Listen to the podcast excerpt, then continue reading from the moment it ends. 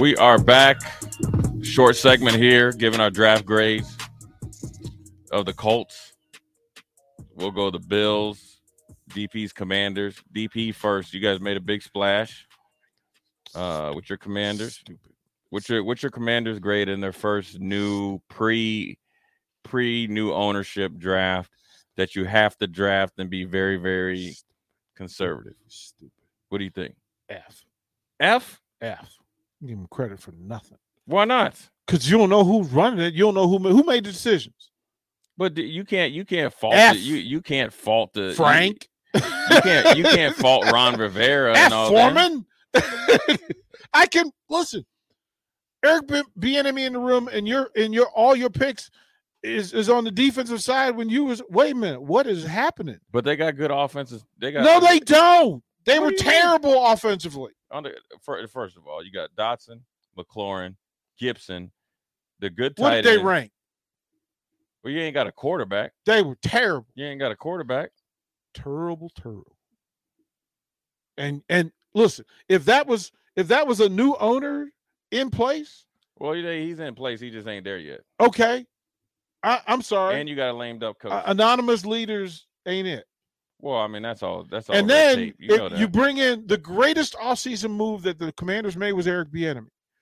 And the fact that he wasn't in control of the, of the, of the draft day picks, because if, if it was Bieniemy, guess what? The first five picks would have been fat dudes.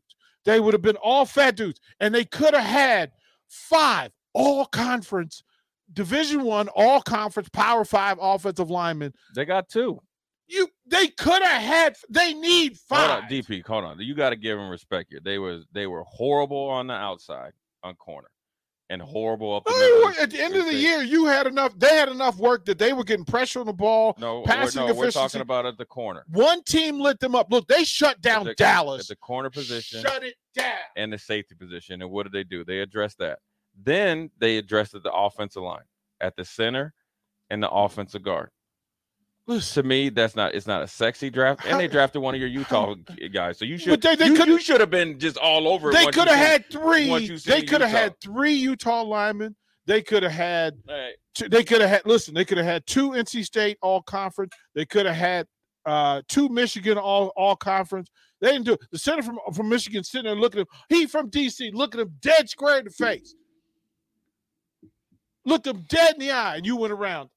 you are the quintessential. You got a center that you have a center. You're gonna move your the, this this all conference center. You're gonna move him to guard. you are the quintessential Commanders fan. No. Austin, give me yours.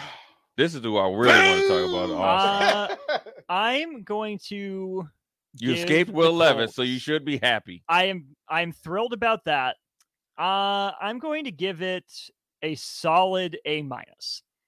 Um, I'm buying in more by the day on the Richardson pick. Still not fully sold, but I'm getting there. You got a ton of picks Um, too. Yeah, ton of them. I, I like the second round corner they got from K State. Um, a couple flyer offensive linemen. I like uh, Adebawore from Northwestern. If I were to do anything different, I would have gone another receiver or two. Um, I'm not. You got a plethora of draft picks there, though. You do, and that's the thing. You don't need to take necessarily highly drafted wide receivers because there's so many good ones coming out now. I like MPJ. Um, I, I think I like what Downs is going to do. Alec Pierce had moments last year.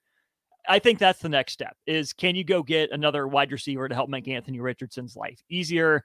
So that's the one real nit I have to pick, but solid A minus out of Indy, I would say.